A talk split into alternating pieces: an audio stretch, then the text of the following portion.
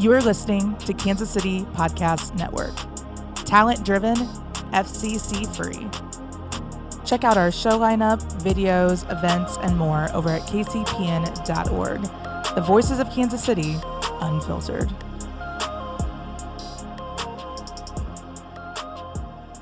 I'm back. I wonder how many weird, awkward starts to this podcast I can get in one season. Um, welcome into Gat Chats episode two with your girl Gat, aka Gracie Ann Terrell. If you missed episode one, what the fuck are you doing? Like, it's been one episode and you're gonna quit caring already? That's really sad, y'all. I've been waiting four months to get my network in order and to feel comfortable uh, starting to create content, making sure that everyone else was taken care of. We've had some hiccups, we've had some bumps in the road, we've had some people leave, whatever. It's cool. Basically, what I'm trying to do is figure out where we fit in. And during the middle of a pandemic, your girl started a media company that is featuring podcasts and production stuff. The production stuff is coming. The equipment is coming. If you build it, they will come, right? Unless it's during a pandemic. Nah. Um, we've had incredible luck here at Kansas City Podcast Network being able to create content remotely. Um, we have a bunch of incredible creative talent on the network. And if you haven't checked it out already, please do. I know you guys are here for me because I'm so gosh darn charming right? Now, let's be real. You guys are all here for Janet. So what what we're to be doing today is talking to my moms. This woman is a saint. She is a legend. If anyone tries to fuck with her, I'll kill them. That's not a threat. So don't fuck with my mom. Uh, my my family in general. That's the one thing I get violent over. I used to get violent over everything. I mean, I, let's be honest. My last bar fight was in like June. So, whoops, whoopsie daisy. Um, but no, so my mom is on the show today. A lot of people have been wondering when she was going to make her appearance, but let's get let's get some one thing straight, okay? This is not my mom coming on the show to talk about what a mess I am. She's not coming on as a comic relief. You know, before when I was full blown gat mode, all we wanted to do was perpetuate this character constantly um, running amok, being a disaster, uh, telling all the funny drunk stories, and but hey, mom, remember when you partied with me in college? Woo! Nobody gives a fuck about that, right? If I'm doing a series, like I said, if you missed the first episode, um, I'm doing this first season of Gat Chats as a way for, and this sounds incredibly egotistical, but for me to be asked constantly, "What's your story?" Tell us about you. I'm just like, I don't want to. I want to have an archive, which, like I said, sounds incredibly egotistical and vain, of just who I am as a person, how I got to be where I am today, um, me talking with my hands. Where does that come from? I'm not Italian. Sorry if you're not watching the uh, video. You should be, but all I do is talk with my hands and shake my head a lot. It's fun. Um, but that's not this is not the podcast where we're like, ooh, yeah, it was a drunken mess. It's no fucking I, I can outdrink literally anyone I've ever met. On a good day where I've had adequate rest before, I know recovery hydration therapy will be there the next day. If you guys don't know about recovery hydration therapy, please look them up. They are cures to the common hangover. They they save you they will revive you after marathons if people still run those. Is it COVID friendly? I don't fucking know. Does it look like I run marathons? Absolutely not. Um, eh, as long as I know that I'll be okay the next day, and as long as I'm not driving, I don't give a fuck. Like, let's go. You wanna you wanna keep going till four o'clock in the morning? I can do that, and it's natural. I don't need cocaine to be crazy. I mean, it helps, but I don't do that shit anymore. Okay, we're not we're not going into that this is where a normal producer would step in and be like, "Shut the fuck up! Why are we talking about this?"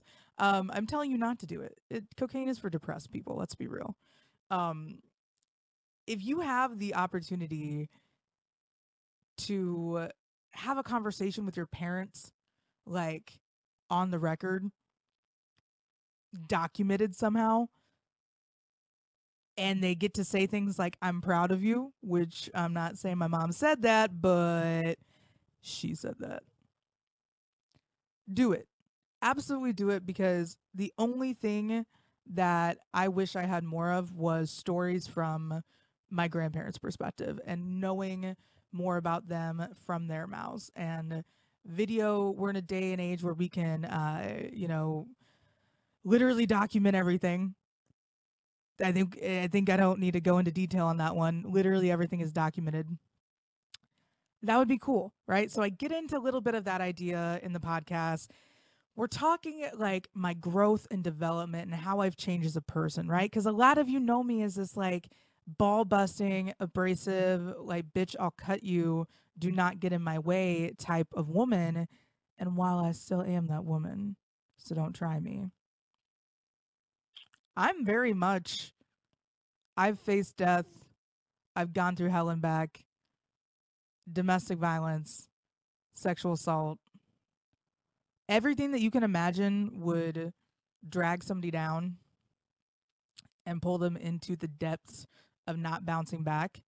Don't worry. I can compartmentalize things. I can compartmentalize we talked about my speech impediment. Y'all know what the drill is. Like, I'm not trying to hide it. Maybe the fact that I am stuttering means I need to slow down a little bit and actually tell this and give it the right amount of, uh, you know, time and respect. These subjects are not easy, right? So, my mom knows I've been through all this and she's been by my side through a lot of it, whether she knew that what was going on or not and uh, I wanted to show the softer side of Janet. You guys see her on social media. She acts up. Don't let her fool you. She's like, I'm shy. I don't like the camera. But you know what? It's funny when she gets to roast me, she sure fucking loves that camera. So my mom gets to talk about what the questions that you guys asked are definitely being answered. Um, and she also goes into a little bit about what it's like being my mom, what it's like raising me, how her views on what I do have changed, a little bit of her background. So it's fun. Okay. So it, it kind of jumps here and there. Um, two people with ADD, one diagnosed, the other one, what's the fucking point? She's like 70. She's 65. She's 22 uh what's the what would be the point of putting a fucking 60 year old on adderall like at that point you would just be like maybe don't take this because it'll fuck with your heart uh because she's always like maybe i need it and i'm like eh. anyways i'm not going to talk about my mom's health we talked about mine we talked about how i've been in and out of weird health problems my whole life but how i'm better than ever i'm healthier than ever and, you know, this was a big leap of faith. My mom has never wanted to do a podcast of mine in the past, mostly because she's never liked what I've done, right? She's always known I can do better. She's always known that I don't need all these uh, counterparts to, so to speak, um, to uh, really shine my light and share my message. I don't I don't need that. I always thought I needed somebody else. You know what? Funny story. I'm more than enough, right? So it was a really a therapeutic conversation to have with her. My mom is my best friend. Uh, my dad is my best friend. And even though they're divorced and they ruined my childhood, I'm just trying to milk like because when you're 32, you don't get Christmas presents, right? So I'm trying to make them feel guilty, like it doesn't work anymore. They don't give a fuck. Um, so like when your parents still get along, they still are the best of friends. They work together my stepdad is very well aware of how much time and energy my mom spends here with me um, and with uh, my family and the business here. So it's just, it's funny, you know, and she's the world's best momager. Um, we don't talk about raw chicken gate, but she's still really mad that I have that Instagram photo up. So sorry, mom. I'll try to do better. But will I? Uh, hearing her tell a couple stories I'd never heard before, uh, like the one where she tells me um, that like when she knew that I was going to be a handful, the story I don't ever think I've heard before. um, pretty funny, you know, and she she really has just always been that rock in my life. So I'm excited for you guys to meet her. Without further ado, the one and only, the queen in my life, my mother, Janet Terrell Jubb. Speaking of exhausting, I'd like to welcome in my mother. Isn't that a great transition? Um, Monly, Mo, Monly. Speaking of exhausting, you better have a drink. I can't Here's talk. to the show. Here's Cheers. to Gat Chats. Uh, your daughter finally got her shit together and started her podcast back up. How does it feel? Number two. Number two, uh, first is the worst, which is obviously me. Oh. Second is the best, Here we my go. mom. Um, a lot of people have questioned if I was raised by a pack of wolves. no, not quite. Um, no, it's, it's it's weird though. I was not always gat. Wee wee little me was a lot. I would say more uh, reserved, calm, shy, weird, really weird kid. Not that weird. Not that weird, No, not at all. but this isn't about me. Okay. Maybe It needs to be. it need it, a little bit. Um, you are not from like born and raised Kansas City. Where are you from? North of Dayton, Ohio. Yeah, you're not going to out your actual place. West Mountain, There we go. No one will know where that She's is. got levels. It's okay. So West Mountain, Ohio, uh, small town, obviously. 3,000 maybe. What made you come to Kansas City? Went through high school and no trade. Went out in the business world and worked somewhere for five years. Yeah, you and- hustled a lot. Yeah. But, you know, I started, went with this company that ended up having profit sharing. So um, I got my five years and was vested, and I took that money and I wanted to go to Colorado to ski and made it to Kansas City. I had a girlfriend here. So we were going to move in together, and I was going to work here and make my way to Denver. So was this like the Oregon Trail that you were on, or I 70. I seventy? You asshole! I was wondering when the first teeth gritting response was going to happen. Um, but Kansas City is obviously for lovers because you fell in love with my father. I'm sorry, I couldn't even say that with a straight face. We might need to take a margarita break. It's been three minutes, folks. we have a long way to go, but we could move along a We little could move along. I'm just trying to keep people up to Yes, speed. yes, That's yes. this is where you. Yes. Where'd you meet my dad? in Westport, At the buzzard. the Buzzard. I The know. Don't hold it Um, against me. No, I was most recently at the Buzzard. It was not open till four, uh, which really makes me happy because I don't know the type of people that would hang out there in the mornings. It could be a little bit terrifying. Um, at that time, it was more of a cheers place where rugby players, soccer players. So not a then- sketch. Yeah, probably not. I- When's the I last time no- you've been back there? Oh, heavens. We'd have to take. We have to take you now. no, I don't think We have to go get- it'll- I it'll have be- no desire. It'll be like the full circle healing of the Buzzard. no, I'm done. I'm over. I'm What if I so have my wedding reception there? No. I'd have to get married first. Yeah. There we go. Yeah. Uh, so you're you're in Kansas City, clearly madly in love. I mean, just uh, you get to have me. Um, so I'm around. We don't have to go through the like going down memory lane. If you could go back and talk to your like 20 year old or 30 year old self, what would you tell them? Like in life advice, uh, warnings to bet on games. I don't know. Wow, my 20 year old self. 20 or 30. I don't know which Yeah, whichever one was more 30, yeah. tumultuous. Because your dad and I was they were we were married like eight years before we had kids, so Right. we did traveled and uh, moved to Colorado, moved back, and um, life was good. I mean, it was fun and had a good time whenever we wanted. And but Moved tell, everywhere. what would I tell myself?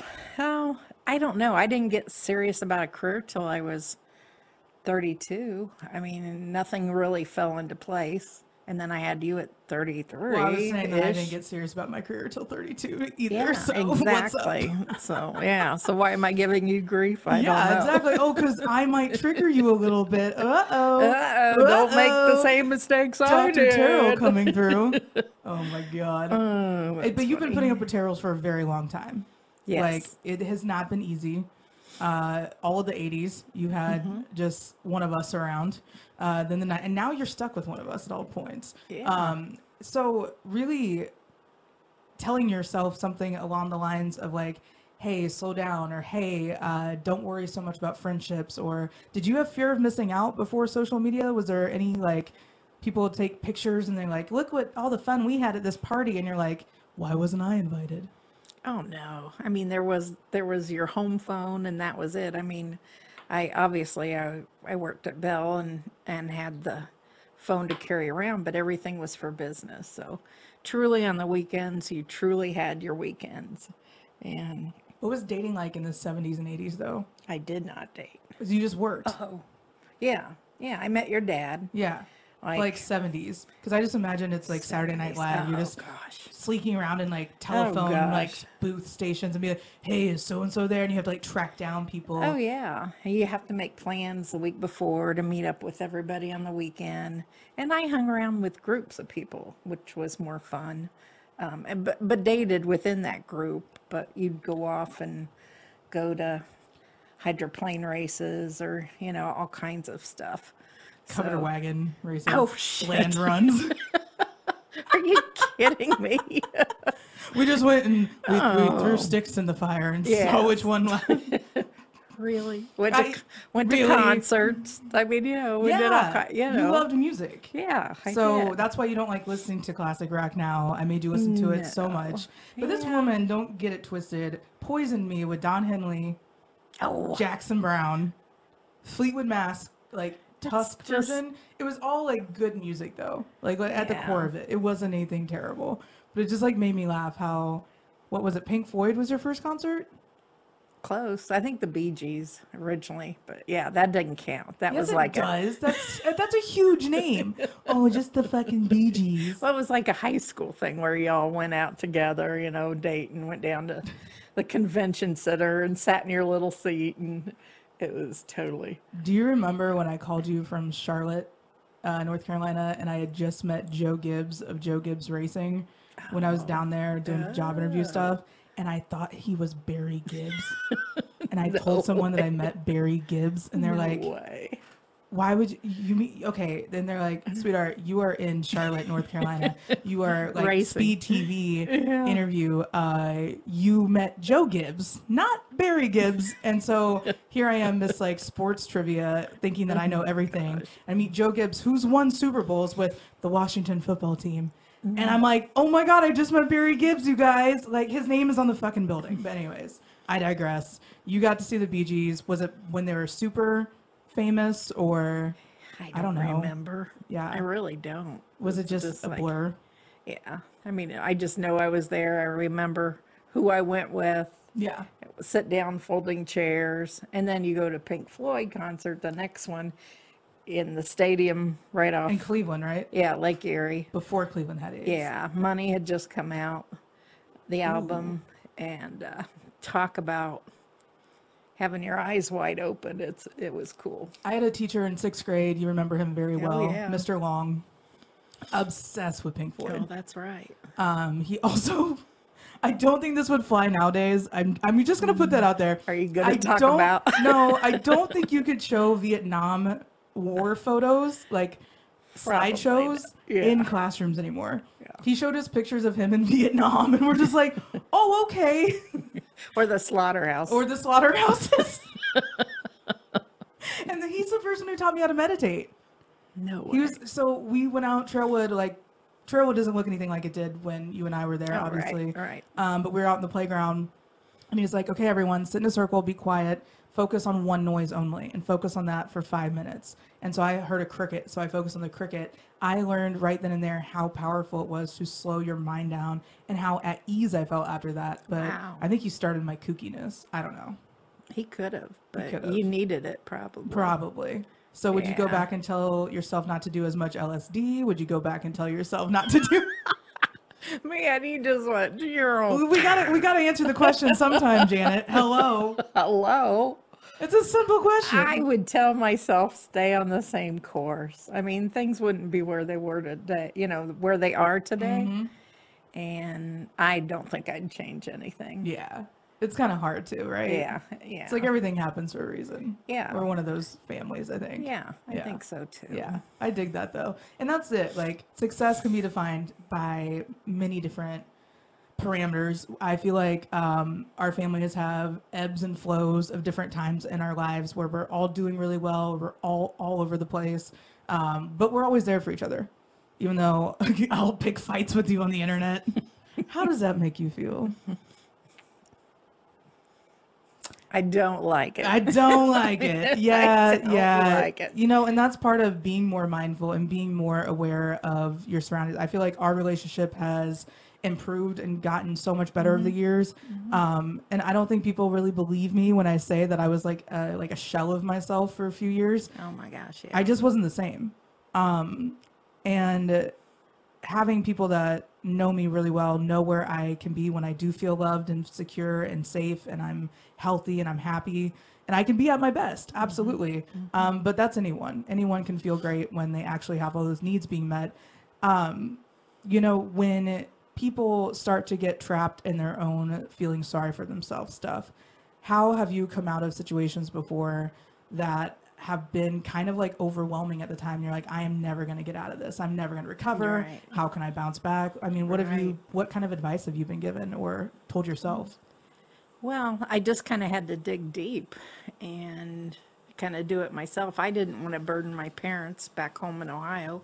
They couldn't help through, you know, anything. Right. Probably more the time that I was 40, getting a divorce, um, you know, in a marriage for 14 years and had a kid. And just, I really just had a good cry in the shower. And I've always taken the thinking that things will look better in the morning, no matter how dark it looks at night. When you wake up, something's going to be, you know, whether it's a it's an inner strength, it's higher power, whatever it is, something's going to see you through it. I agree. And to have that kind of clarity uh, and pass it on to me, someone who is the queen of freaking out Oh, and gosh. not settling down and getting so hyped and so worked up over things. Um, I think it kind of started hitting when uh, I got off social media for a month last year, just how toxic it can be to your mental health and how uh, it can just be overwhelming to the point where I haven't shared any of my actual life, like my day to day real life on social media in years. You know, I used to complain mm-hmm. about stuff like 2014 is when I started the podcast. I started taking advice from people saying, okay, I'll be more of a brand, I'll be less of an actual person, and kind of remove that side to it. How do you handle all the shit that I say on a daily basis? You're just like, good God, really? Well, I've seen you grow, and it's an emotional grow also that has been. It helps me not worry as much. And so I've just, I think our relationship's gotten better because the lack of worry so much. I mean, it started at early age. That's what everyone like literally on Twitter, everyone the, the single most asked question was when did you know this was gonna be a problem? Meaning me. Yeah. I think it was back to high school, right about high school time. And you and Aaron, the Wildcats. That that late? It took you that long? No, I mean I I knew before that, but I mean, because it- because it was mainly you and your dad, and then Right. it was just like, whoa, you know. I have I a- not only yeah. have one child, I probably have two. yep, you sure do. and watching your daughter drive off on the weekends, you know, and it's just like, oh my Do-do-do, god. Here we go. Uh, your daughter's in Manhattan, Kansas. Oh, good. Yes. So glad to hear Yeah, that. I wasn't so- arrested. I was just. Well, I was always trying to find out, and I that's probably something I should tell my 30 year old self is you don't know where your kid is, don't worry about it. No. Oh, okay. Well, in that case, really glad I made it out of that one. No, but that's it. Like nowadays, you can like you at any given point can track me and find where I am. Yeah, if that's true. And so it's mm-hmm. like the the the era of privacy is gone, but I still feel like kids do dumb shit. Oh, they just do. are smarter about it. They- But everyone's always evolving. Yeah. Did you ever sneak out of the house? No. What? I don't think I ever did. Oh hell no.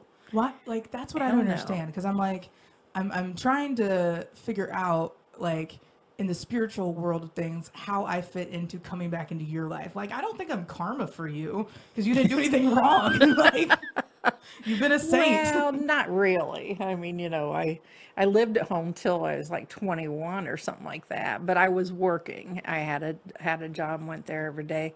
They put my bedroom downstairs because my other two sisters were in high school. and Yeah. I was coming home Late at night, late at a night little bit and- drunk. or whatever. Uh, yeah. And uh, so I just, sna- you know, but you just, I stayed within the boundaries, could do what I wanted in between the boundaries, Yeah. and they wouldn't look. So right. it It's a was- harmless existence. I just figured that out at an early age, unlike other people I know. I could not sneak out of your house. There's no way. probably No. the one Here, on yeah, yeah, no, yeah. but the- not so much. There's Probably absolutely no way. I'd be well, like, you just never came home. yeah, and then I would just be I'm like, at bye. Aaron's house. I'm Not- somewhere. Yeah, having I'm uh, with a it- my partner dad. crime like that, and she was shadier than I was, and it's weird. It's Oh. like, what? Come on, she does like we haven't talked in years, but it's like it's so funny to me because those friendships over the years, uh, I could tell the people that you liked, I could tell the people you didn't like.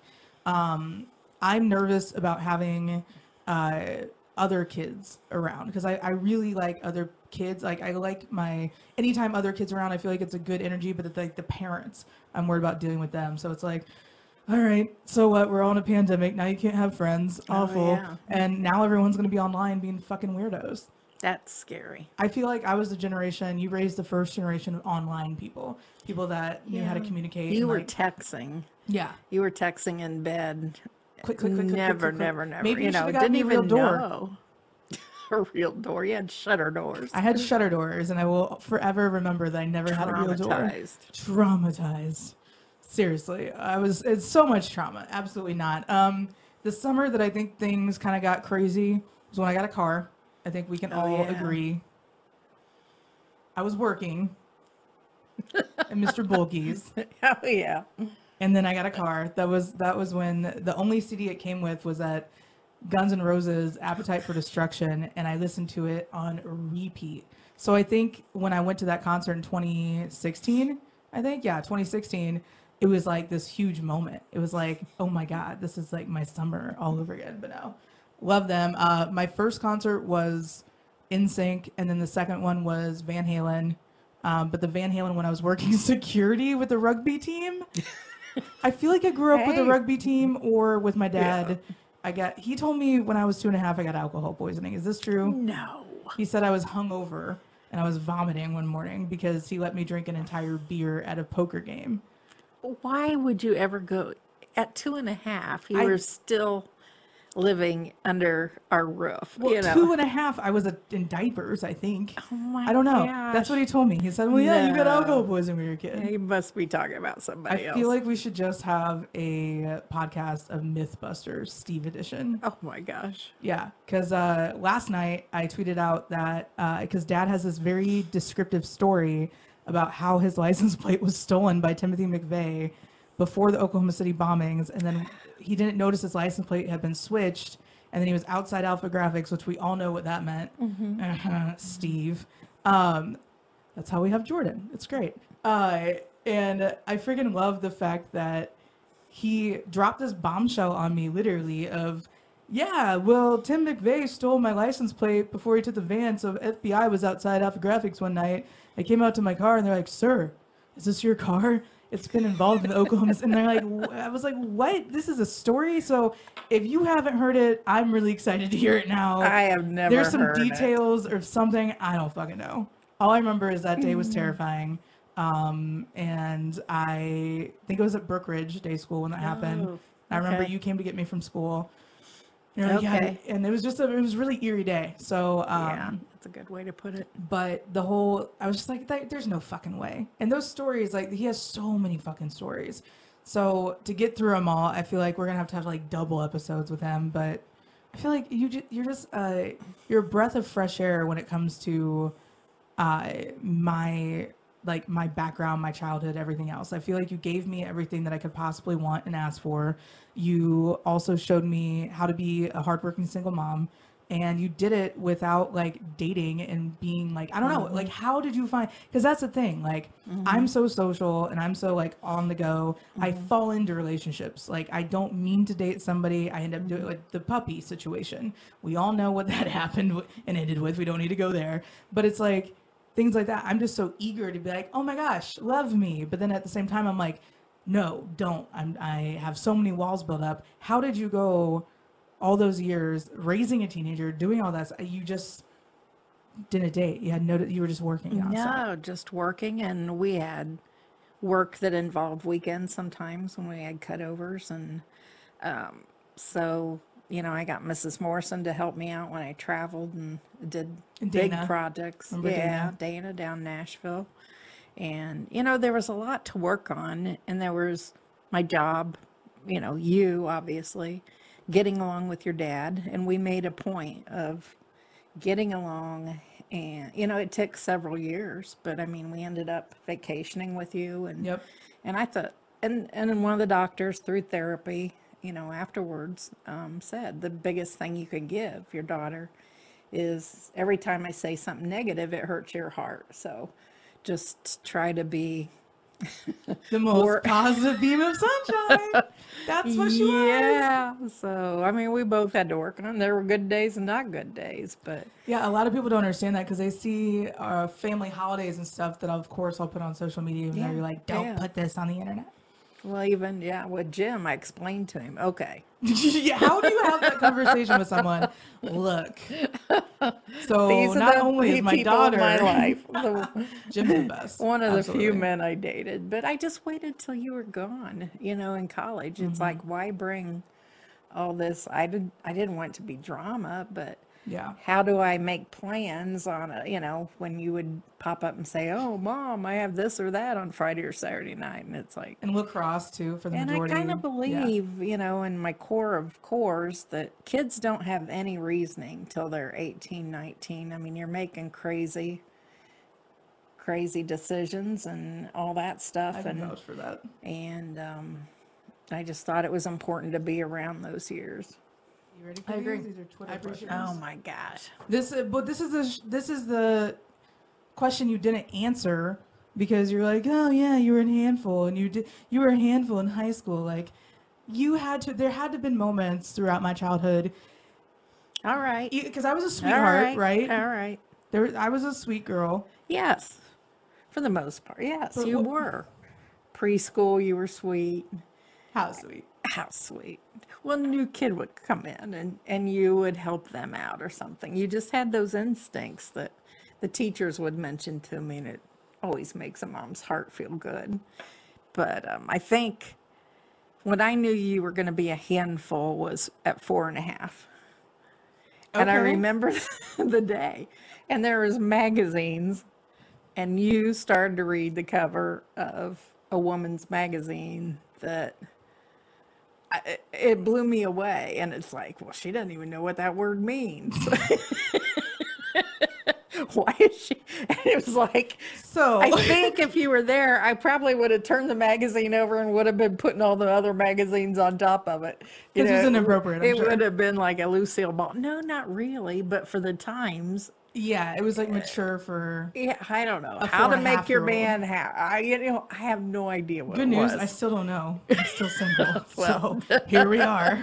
I jumped. As I should. If you would have let me read the article, maybe my life wouldn't be such a At fucking mess. Four and a half. I never Four and a thought of it that way. You got to start somewhere, right? Okay, does that answer the I the don't. I question? guess so. So I was reading at the age of four and a half, which would terrify most people. Right. Um, I feel like a lot of kids these days are just addicted to like electronics and stuff, so I can understand. you just did the normal things and you just were you know i could dress you anyway you weren't fancy we didn't put the bows in your hair i didn't drive a minivan i mean we just we did horses we did i mean Horses i were a lot of fun. tried yeah and it was just you and me in the barn no phones you know there were no phones really back then anyway but i felt i could get away from whether it was things with your dad that you know we had to discuss or you know Work. schooling or you know whatever I was or not me. exactly an easy student either.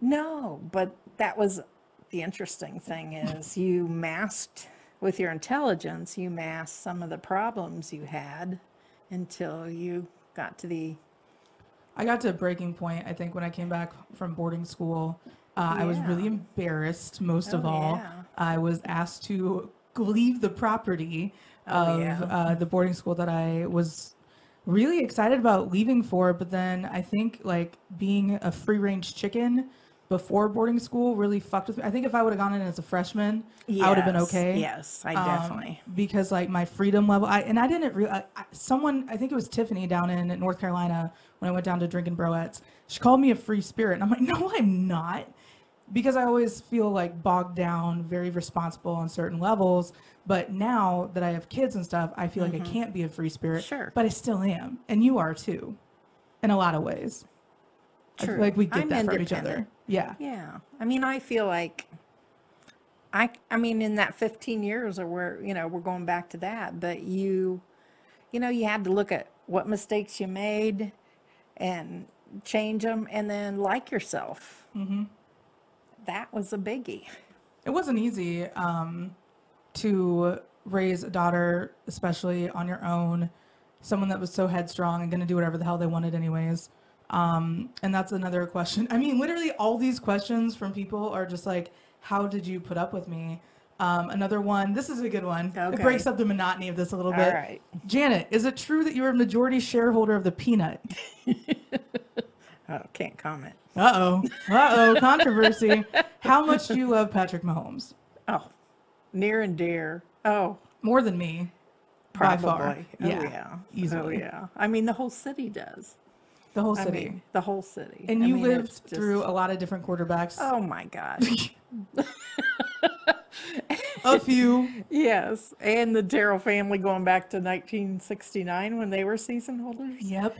And, you know, it's just like you live and breathe. And then it's just like, oh, it's kind Dad, of like, Dad also has a story about how he used to cut Hank Stram's yard mowing.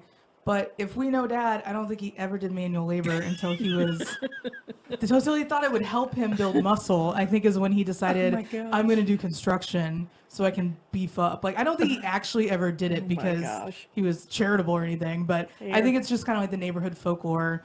You know, you all went and offered to mow Hank Stram's lawn. And when he was a kid, not when when, he- we were adults. well, I know, but like Oh, when he was a kid, I still don't see him being like. I think they were a little bit waited on to the point where I don't really Maybe see a homeboy out there. mother. right? I'm like, I'm like, I don't see you uh, actually helping in that way, but sure. he probably Uh, hired someone to do it. Right, like let's just let's just hire someone to do this for me. Uh, but that's like you know mm, all the practical stuff, funny. the renovations over the years.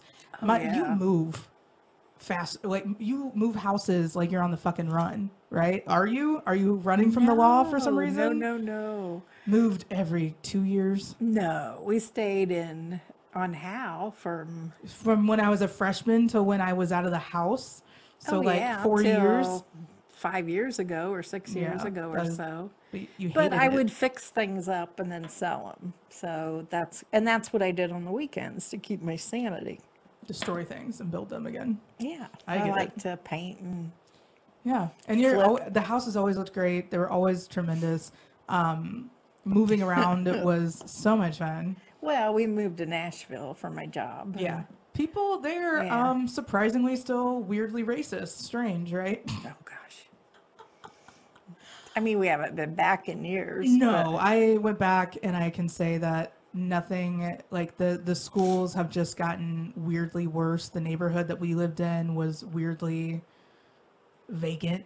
Um, Oh wow. and just like it was just really strange to see it and antioch's completely different than it was um but like moving around like that um being all the all over That's the right. place Then we came back and we rented a house for a little bit until Mm-hmm. I could, because I didn't sell my house in Nashville for a while. So Yeah. we had to rent until that sold, and then I bought another house. So yeah yeah, I guess we were moving a little you're a bit. free spirit though Yeah, if you want to do something you're going to do it there's not gonna- that's true. you put your mind to something it's going to get done um, and you've always been that way and I, i'd like to say that some of my hard-headedness comes from that but with friendships and stuff you see me over the years get super involved in friendships kind of wane in and out of them kind of like i get very much i want to save people i want to help people. And i feel like you were kind of the same way. You wanted to help people wanted to get them mm-hmm. on their feet and you always had a soft spot for people as much as you don't anymore Next question. Next question. No. Wow. Okay, we got our first next question. It had nothing to do with me being naked on the internet. Oh gosh. Uh oh, here we go. Here That's we a go. whole nother Um, session. what is your favorite thing about being the mother of Notorious Gat? Aw, That's- there's a lot of proud moments. I mean, there are, I mean, it's been a learning experience for you, but the charity work you do and um, a few of the friends you've made are, are really genuine, great people, and, and more than a few. Mm-hmm. I feel like um, people kind of flit in out in and out of each other's lives at certain times for different reasons. and we're totally different people too. yeah. I mean, you Maybe we should talk about that a little bit. Have a hundred friends, and I'll have two, you know, and be happy and think the world of it. I mean, we're just, what is it? Our stars are different. You're Capricorn Sun, Sagittarius Moon, Gemini Rising. So you're just like all over the place. You want to be that normal, responsible um, adult because that's what you know and that's what you've known, and the authoritarian kind of mother role. And then you have Sagittarius Moon, which means your emotions are kind of attached to adventure and experiences. Um, and then you have Gemini Rising, which means you're just a two faced busybody and you're the worst. No, I'm a Gemini moon, so I feel like your Gemini rising and my Gemini moon uh, kind of match up there and just square off. Like it's battle of like so when the moon comes out, you're getting up, and when the sun comes up, I'm getting up. So we never. That's not it at all. But I, I appreciate you trying to understand astrology. Of- But that came out of nowhere too. Like I got Yeah. sick and I've been sick on and off uh, different periods of my life. And every time that I've been sick, um, I come out of it different. When I had mono uh, in my Mm-hmm. Yeah, teenage wow, years, yeah. I was I went in this fearless like athlete that would just like dominate and I was ball Right. busting and I came out and I'm like I was reserved. I was scared of getting hurt. I was Oh scared of getting injured. Um well, you could have been injured, really, when you're dealing with the spleen. yeah. I could have It's- died. Yeah. So I would go to practice though still because I didn't know any different. lacrosse, Yeah. I just would go. Uh, then when I went to sporting school, my knee was all messed up and I couldn't Mm. run on it. And then I just got really lazy and really complacent. And it's just like, came back, found out ADHD was a thing. So that's kind of what we were circling That's back where to. we. That's where we left off. That's where we left off. Um, Okay. we had to kind of work through that. that. Yeah. Discovering that I had ADHD was like, holy shit, I'm not just like lazy. Yeah. Yeah. Because my test scores were always off the charts. Oh yeah. English. Not to brag. Even though I, you know, the speech impediment. You already covered that. When so. I kind of did, but like I don't really because I thought I was deaf, right? Like, or Oh, they no, thought they just go through that testing they went through- process. okay, so That's that was- what they do. okay, that's what see- Dad told me. So once again, I don't fucking know what I did during my childhood. Well, I got you 20 ask your dad too many I questions. asked because I think he just makes shit up. I think he'll just be like, "Yeah, actually, that was it." Uh huh, and then he just goes back to doing whatever he wants, just so. no, that's just part of the process. Yeah. But a teacher came to me, third grade maybe, okay. and just said, I can't understand her. And of course, I'm with you all the time. Mm-hmm. And, you know, speech therapy was available. So, Yeah, it worked. yeah, you worked hard at it. It was the one thing that I think um, I was. So Chiron is your wounded healer in astrology, right? So Chiron it shows where you're gonna have the most like needs for healing and uh, places of your life that you really need help. My Chiron's in Gemini, communication, Oh. in the twelfth house, subconscious. It's subconscious speech impediment, communication. So it's wild that I had that. Um, Dad's is actually in, uh, I can't remember what placement it is, but it's a placement of issues with stepping out of your parent's shadow. So that's pretty strong, and we'll, Yeah. I'll talk to him about that a little bit because he doesn't believe any of that shit. I still don't think he thinks that I have ADHD. He just thinks that I could probably use some more coffee in the Oh, morning. gosh. Like I don't know. I think he's such a machine and a robot when it comes to work, and you put so much into your work and your relationships when you are working. So when you lost your job, that was a huge loss of identity, wasn't it? Oh, gosh. Because you yeah. were your work. Yeah, definitely. Um, not climbing the ladder, but just, but but I was always given the opportunity to learn new technology, and that was the thing that was so fascinating, and and just kept us as a team together, learning and re re.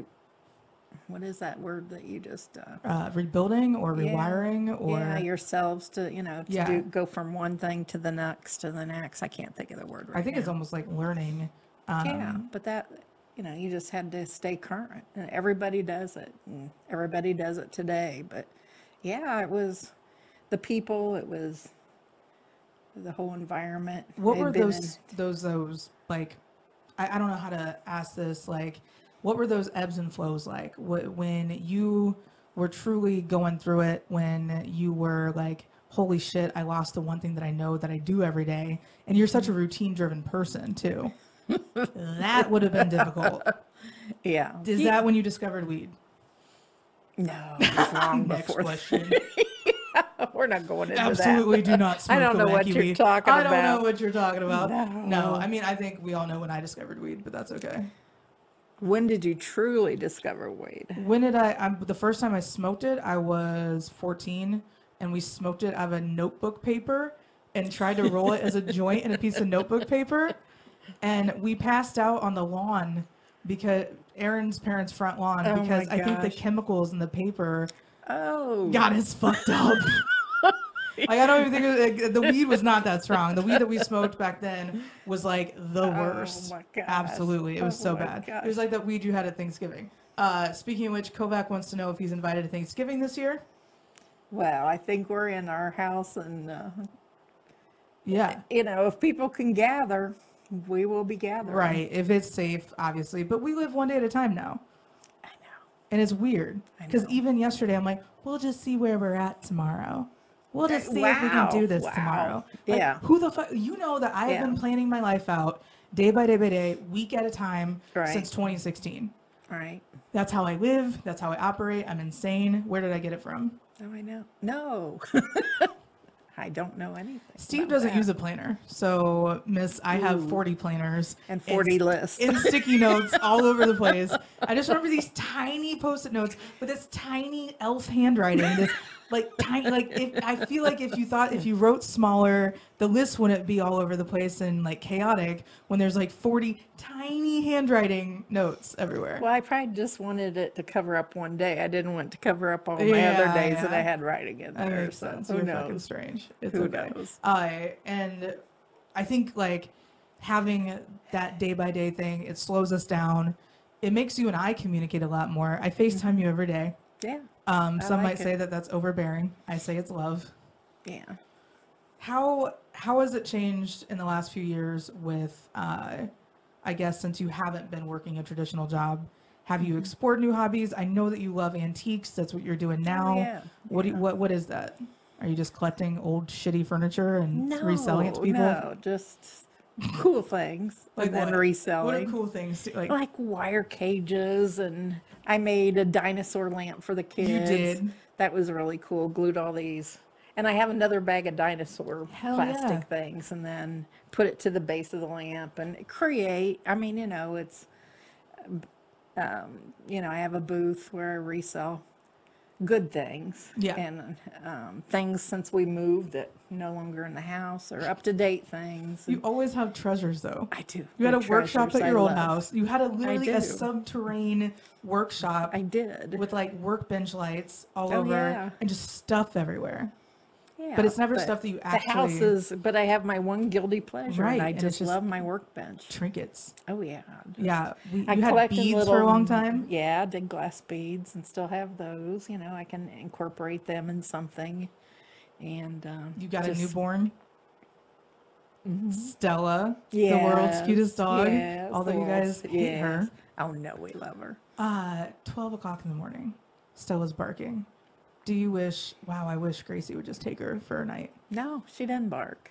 Okay, fine. She'll whimper when She's she has to out go it. outside. So she's she's good. we've had a lot of, uh, we've only had a few animals, not a lot of animals. We didn't had, have. We had Sydney, our, the dog, Yeah, the when little, you little pup. were coming home from the bus Yep. in middle school, I decided you begged me for a dog, and I held out till seventh or eighth grade. It was seventh grade because Sydney was born 2000, the Okay, Olympics. yeah, that's Yeah. right. Um, and then you got me a horse before that. Uh, Every girl needs who, a horse. Who would have known that? Like that was the greatest thing. Like to this Yeah. day, like this is something I don't think people understand. yeah, No one surprises me, ever. Like I have not been surprised ever in my life. I know when people are up to something. I can feel it. Yeah. Um, and no one really cares about me that much to throw a surprise party. Oh. Just throwing shade at my friends. It's fine. Um, but no one ever surprises me because I'm a very not easily surprised person. I feel like I have like instincts. So we go up to Joyce's farm, Right. and your friend Teresa was up there, and she had had horses uh, with Joyce because that was her aunt, right? right. And right. so Teresa was like, "Hey, uh, there's this horse, perfect gelding." Um, and I was looking around the barn. I'm like, "Oh, cool! I love horses." But I am I was so used to going to horse shows. My Mm-hmm. grandpa is the real reason that I became obsessed with horses. Let's Oh, be yeah. honest. There is a video, and I'm gonna try and find. She won't give me my childhood videos and photos. This one won't, because I think you think I'm just gonna make it into a vanity project, which I totally would. So thank you for that. Exactly. Um, Some things are private. There's a there's a video of me being walked around the yard uh, at this pony farm or this like horse Yeah, farm. yeah, and Englewood Dam. Yeah, Englewood Dam. And my grandpa's walking me around in circles, and I am having the time of my life. oh boy! I was like, it was well, a now, great big field. It was huge. It was this huge, and it was like you would literally see him walking and talking all the way around it, and he's just like, "Here we go." And then the next thing you know, Grandma surprised me by taking us to the uh, Oh, Ohio yeah. State Fair, right. um, and they had peanut butter ice Dayton- cream. Dayton Horse Show. Dayton Horse Show, not the Ohio State. I thought it was a Right. state we fair. didn't. Yeah, it was over Um, Columbus. but yeah, the Dayton Horse Show. There's so many types of horses. I was absolutely excited. There was Mm-hmm. peanut butter ice cream. That's what I remember, and cotton candy because we obviously had to have that. you saved that horse show program I forever. did. I think I like it's somewhere. Like I Yeah, know that like I, it's gone now. okay, well, clearly my hoarding tendencies aren't welcome in this household. Cancer rising, that's my life. Mm. Gemini rising, she's chaotic. Let's just keep that in mind. Um, so that obsession started by Grandpa Davis walking me around this big old paddock on this probably close to death pony. He did not look good. Um, and this this obsession came naturally and was like, I want to ride those. I want to. I want to be a part of this. And you're like, these animals are terrifying. Every time I would go on a, a lesson I or something, did. Dad would be like, "This horse can kill you." I don't know if you know this. I've been thrown into a rose bush on a mule once. I'm like, what the fuck, Dad? Shut up. Um, but I, for some reason, I just I loved him. And you, Yeah, oh, yeah. I remember, and I don't know if you remember saying this. You might have been just like off in your own little world. But we were watching um, men's soccer. I think it was either '96 or '97. It was like the Olympics and the men's team. And you're like, these. You said something about these soccer players remind you of the horses with their muscles being so ridiculously like, and just being able to stop and start and stop and like the way that they can control that. I was like, that's a really great observation. Um, and I did try soccer too. oh yeah. That wasn't nearly as much of a. yeah. The Prairie Panthers were like 0 and you know 48, right? yeah but it was just my idea was to you played you know you you were with your tomahawk friends so then i had you play soccer with prairie village girls you played lacrosse with pembroke girls Yeah, i mean why was that? Why did you never just like just so you meet i mean you know okay? your world isn't just Yeah, Pembroke was exciting. Um, I had no idea. i didn't either i, I learned was a lot I thought I was fat then. Okay, I was like 180 pounds, solid muscle. I was maybe 10% body fat, right? I was just Oh, five nine. yeah. I was Oh, five you nine, were- 180, and I was like completely solid muscle. But in my mind, because I was around those girls that were like waist thin, um, like tennis players think- and shit, right? They were tiny. Uh, but I was just like, oh my god, these women are Barbie dolls. Like they looked like that though, and they looked like that from the get go. I was like, huh, okay. So we got that reputation. Uh, whenever we played lacrosse somewhere, people called us skanks because our like Oh, our skirts were really that, short. yeah.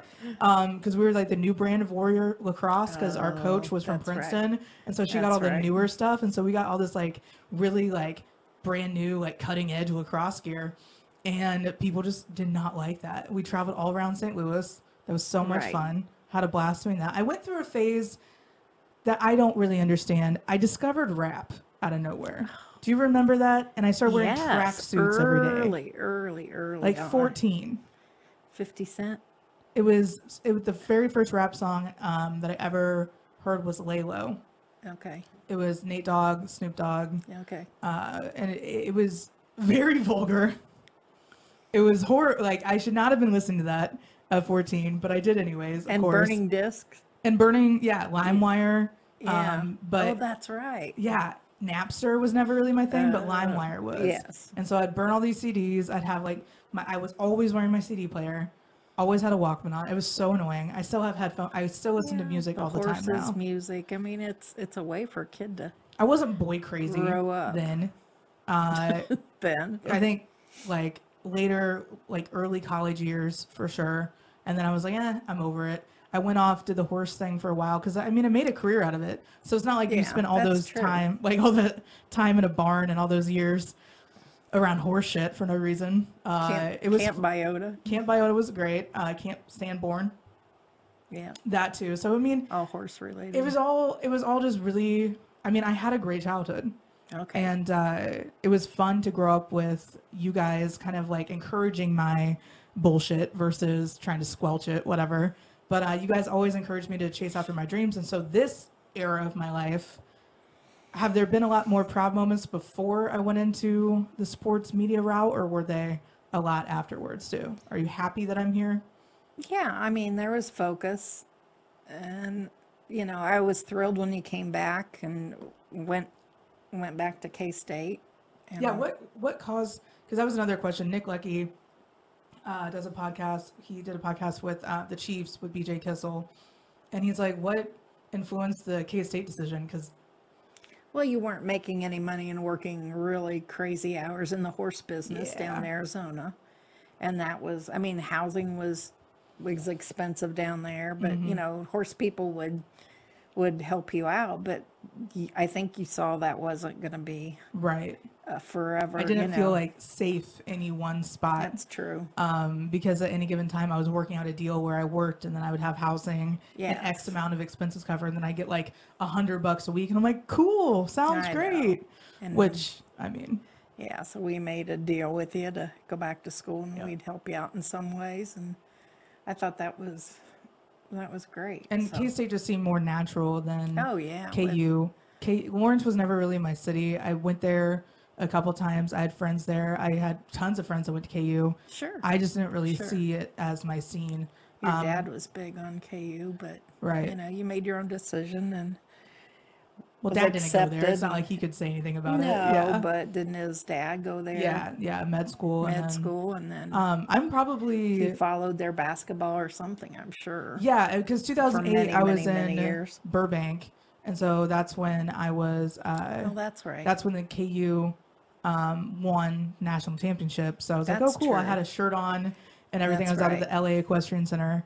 Um, and that was a weird, that was a weird bit, but like coming back to Kansas City and K State seemed natural because K State, like I grew up a KU fan. So K State wasn't, I, I kind of made fun of K State a lot. But going there, I think you kind of experience like the family Mm-hmm. vibe. Um, and me being big fish in a big pond here in Kansas City versus me being big fish in a small pond in Manhattan was like, I mean, it just Yeah. felt like night and day. So I think that was a huge part in my formative years for sure.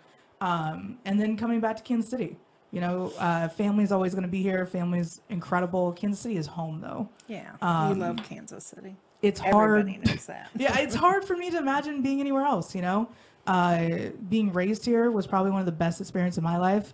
And I appreciate you even like uh, providing that lifestyle. You know, it's not that um, this character that I built up, Gat, is kind of a pain in the ass. I don't know if you've caught on to that. but uh, There's definitely, and and there should be two different people, but it's hard for mother to keep that in mind sometimes. And you listen to my first podcast. I just said, fuck it, I'm going to do it live after I made Sarah come over and record all that shit. I was so surprised that she didn't murder me. Like, when she's like, hey, I'm going to come over Tuesday and work from the office, I'm like, cool. Sorry for everything I put you through.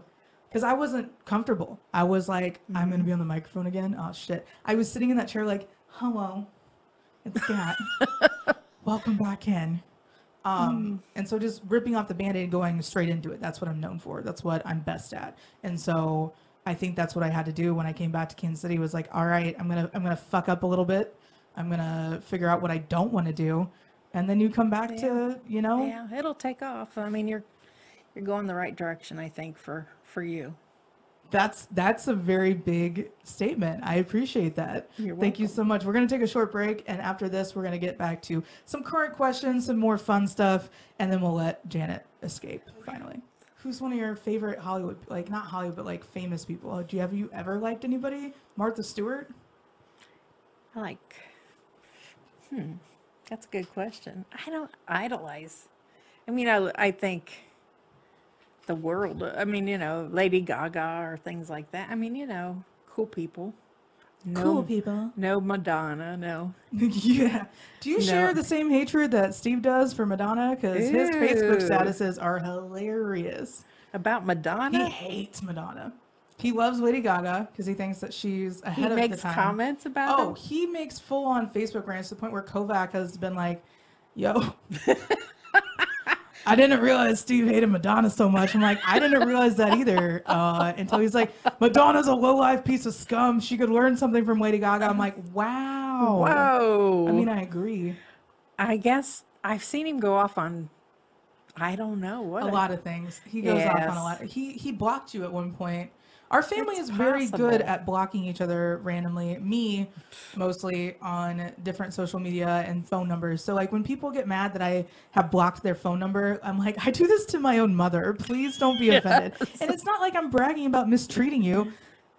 Sometimes we're just too toxic for each other and we're both like at each other's throats, so it's not fun. Um, No, I worry less if I don't see. Yeah, you do. I'm a lot. I'm a lot to deal with. I know this. Uh, as as recently as a couple weeks ago, I had somebody tell me to tone it back, Yeah, I tone like it down, that. tone it back. I think I wish I would have learned that 20 years ago. yeah, Tone it back, child. tone it back. Um, I do really well at toning it back. Now I do. I like to think I do. Um, no, it's been two weeks. I still need reminders. I still need people to keep me on track, and that's what I think that you do a great job of. Where where Dad hypes me up to a point where he's like, "Well, holy shit, look at you!" You're like, "Mm-hmm." Well, I still remember the good old days. Um, but you're you're you've had some proud moments over the years. We alluded to Oh, that. Definitely. Um, is are there any proud moments bef- that have nothing to do with like my career stuff or me just getting better? I think in general. Wow. I mean, certainly there have been. And uh, there were moments that, you know, you going and doing weightlifting, you know, a freshman in high school, you know, I would have been scared to death going into high school. And here you went to summer conditioning With with, the the, football football, team. team. Yeah. Yeah. And then it was just like, what? And there was proof because I was on the neighborhood news yes. of the Kansas City yes, Star yes. fighting. I was a poster child of fighting obesity. Because it said, it was like literally an article about keeping kids active in the summer to combat Yeah. obesity. And here I am, like, my idea. Oh, I know, but I was like just posing like, "Hey," on the uh, crunch machine because that's just what I do. Um, and then the guy that I was talking to at the time went to Rockhurst, talking to whatever we were In the he's weight like- room together. Yeah, and he was like, um, "So you said you're on the cover of the paper day?" I'm like, "Do You were on the local yeah, the neighborhood news. It was the local Yeah, of the section star. thing, Yeah, or whatever. But I'm like, don't go buy that newspaper. I look like shit. So, but it said Gracie Terrell, Really? 14, Yeah. Shine Machinese. What up? I mean, it was just things like what inspires her to do this, but you know, A lot of people thought that the Sprott States thing was actually um, somebody else that created it, and then I just was doing that for Oh, fun. yeah. And people didn't understand that, like, I created that whole thing the website, the podcast, setting up the microphones, learning how to use it, all that stuff. But I feel like with the like we were talking about how dad wasn't the most manly of people to teach me like practical things and you taught me all the renovation Oh, stuff yeah. you taught me how to build things how to set up things how to learn how to teach yourself a lot of stuff too Mm-hmm. um, and with the benefits and glory of youtube i didn't have to do much so uh, this whole process has been a crazy one but you still have i feel like positive feelings towards Oh. what i've been doing lately Oh, yes, yes. this whole podcast was just a giant affirmation of your love for me that's all it is it was Mm-hmm. A lot of negotiating. Yeah, I tried your soul for a long time. Yeah. Um, And I think ideally speaking, you know, when you have a daughter, especially someone that's so strong-willed, you're going to find that they're going to try your patience, of course.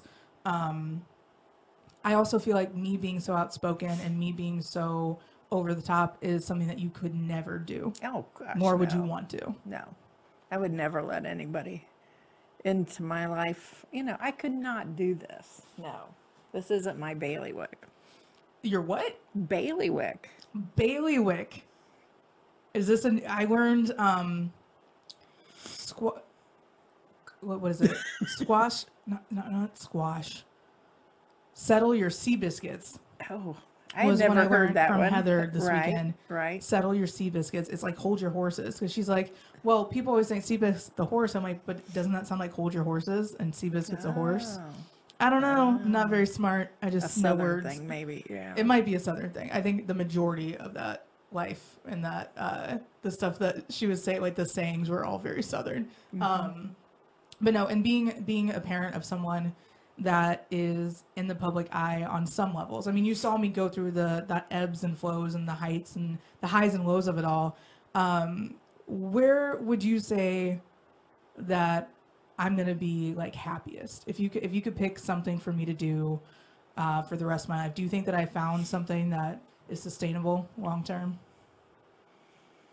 Good question. See, these are my stalling tactics too. I don't know if I ever explained to my mom this, but whenever people would be on sports radio shows and I had not done my research or I had like been doing something else like up until the moment they called, I'm like, oh shit. I'd be like, you know what? That's a great question. so I just gave you another 20 seconds of time. So here we are. yeah, I don't know what it's going to lead into. I know you'll land on your feet. That's that's the core and I mean, define success in your mind. well, everybody has a different opinion of what success is. So mine is personal. Yours is probably not so personal because you'd tell anybody. and you know at the top of your head, you know what that is to you. But um, I just have more tranquil beliefs and thoughts and More humble. way to live. Way more humble. Yeah. So sure. it's hard to express. And I didn't get a list of questions before I came here. I know, but like that's also my fault. But no, I wouldn't want to prepare for it. I mean, it's if it's something I can discuss, I will. And and uh, It's but an I, honest answer. yeah, it's just like you land on your feet, and every day's a new day. Every day is a new day, and pandemic wise, we are living it. yeah, I mean, my my end goal with this is to highlight voices that might not have always gotten the exposure. Um, I think that's that's the important piece. I, and I didn't mean to interrupt, but Please where do. you're going with telling people stories, I think that is very important. I would like to just address because I think uh, in a different realm, uh, Grandma Davis is watching this and talking amongst herself. Who knows? I have a really funny story to tell you after we are not on camera that happened today. Um, but I think that having a, a child like me in your life can be very overwhelming and very over the top. I feel like you might have been that rambunctious, rebellious child on some levels too. Um, but I think it's really cool, no matter what, that like I would have loved to hear grandma's stories, you know, growing up and the things that, mm-hmm. because we always have these family stories, right? Mm-hmm. And we've always had them passed down. We know mm-hmm. about great grandma Grossnickel and how you guys would go there and like there's a bakery involved and like all that cool stuff, right? Imagine people still being able to have their stories and memories shared via video and audio to pass down to their family. That's my end goal. I want to be mm-hmm. able to share people's stories in their last moments, or maybe not even their last moments, but like moments where they're like super energetic and want to mm-hmm. share. Um, and I want to be a mindful service of being able to share those stories with people. So mm-hmm. I haven't expressed that until this very interview, but that's where I see my media production heading. I, I don't want to focus on sports. I don't want to focus on right. the glamorous shit and like the who's who of Kansas City. I've been there, done that. They're not that interesting. A lot of rich people are Yeah. horrible fucking people. I'll just put it that Oh, way. yeah. Um, but there's also circles that are incredible that have let that have uh, gotten me in to be in the career that I'm in today and people that have let me in and mentored me over the years. So I don't want to say it's all right, bad, but like to stick on the superficial and topical, it just doesn't seem like me. Yeah, I think there's a big uh, disconnect here. I mean, everybody has their phones. They go to their phones, their phones, and phones, and you know, it's, you know, I want my grandchildren to say, "What did you do for fun, Grandma?" Or you know, no one really cares about the past, and I don't. But there's there's just so many people in Kansas City, mm-hmm. whether it's a sports figure and their special grandma, or you know, these are life life stories and i think they're important for people to hear and, and now the media i mean it's something positive too to listen to i mean i won't watch the news hardly anymore it's just too depressing or one-sided or two-sided or you know And you see people that watch the news and they're so consumed by it that they Oh, can't get out of it. They're crazy. I, I mean, I had an aunt that watched the Weather Channel all day long, and now I know why she did that. I mean, it's the only thing to watch. It's that's- real. You can't. You, I mean, you can try to fake the weather, Brian Busby. We Oh, were on to you. I know. I can't help but be a Gary Lezak truther forever and always. you We're know this. both. I know. Absolutely, uh, Buzz bomb, we call him. And that's kind of cool because like I see the people that I grew up watching on TV because you raised me here in Kansas City, yeah. and now like they kind of look at me as a peer, and I'm like, what the Well, fuck? you know, who do you follow? I mean, I follow Sunny and Stormy, yes. or Mahomes Steel and Yep. Silver. You know, Yep. I have those on Instagram, and they're the best. You Mm-hmm. Are. know, and you see a glimpse of you know whatever, but it's it's just it's fun. It's- uplifting. yeah. it's just like oh, there's a real world out there. There is, know? and living through all the tumultuousness, I, I'm not discrediting what's going on in this world whatsoever. I, I know that you aren't either. Right, Um, right. There's some serious things. There are, and I think that our family, without saying, and I'm just going to speak on this for both of us, um, we have always lived in a world that has been very blended and Yes. very um, not based around physical appearance. We've Correct. always been, uh, our family is very all over the place. We have Yeah. all different walks of life. Um, and I would have to say that I'm really, really proud of the way that I was raised and the way that you guys raised me. And to understand as much as I did at such an early age without going through any sort of traumatic experiences um, really says a lot to you guys. And uh, I think it's incredible that we are in this time now where we all have to slow down and hang out more. Uh, you move closer to me, and I think that's for a reason, right? Yeah, I'm not moving again. You're not. This is Jim. I want you to hear this right now. She said it on camera, so therefore she cannot back out. She is not moving again. Right. We thought about, I mean, we thought different city. We thought, you know, we could move anywhere. Where would- else would you go? Nowhere. No. Kansas City's home. Yeah, it is. Kansas City Right. forever. I'll be here forever. Well, you were born here too, so it's. I But I, I might as bit. well be.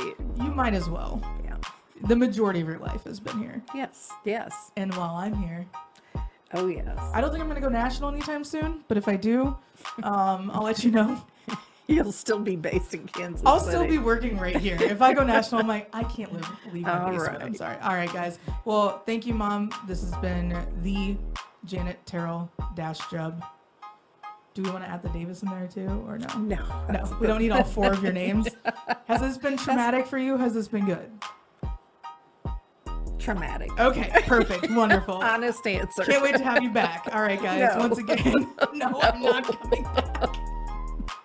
I love it. All right, guys. Once again, for uh, for Kansas City Podcast Network and everyone involved with this daily operation, I'd like to say thank you for tuning in and uh, thank you to my lovely mother for being here. We love you lots and lots. Love you too. Oh.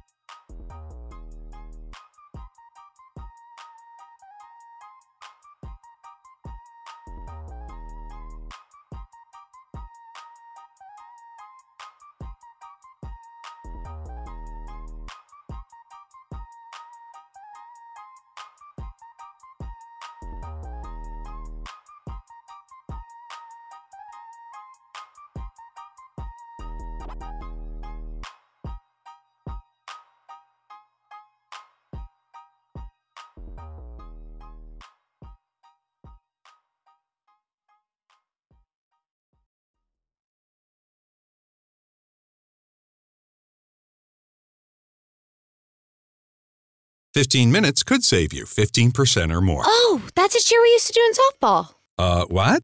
It's uh, actually Geico. Whenever someone hit a triple, we would wave our bats and yell, 15 minutes could save you 15% or more. But we never got to use it because we would only hit home runs. Annoying. The phrase is from Geico because they help save people money. Geico?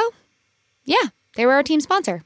Geico. 15 minutes could save you 15% or more. 911, what's your emergency?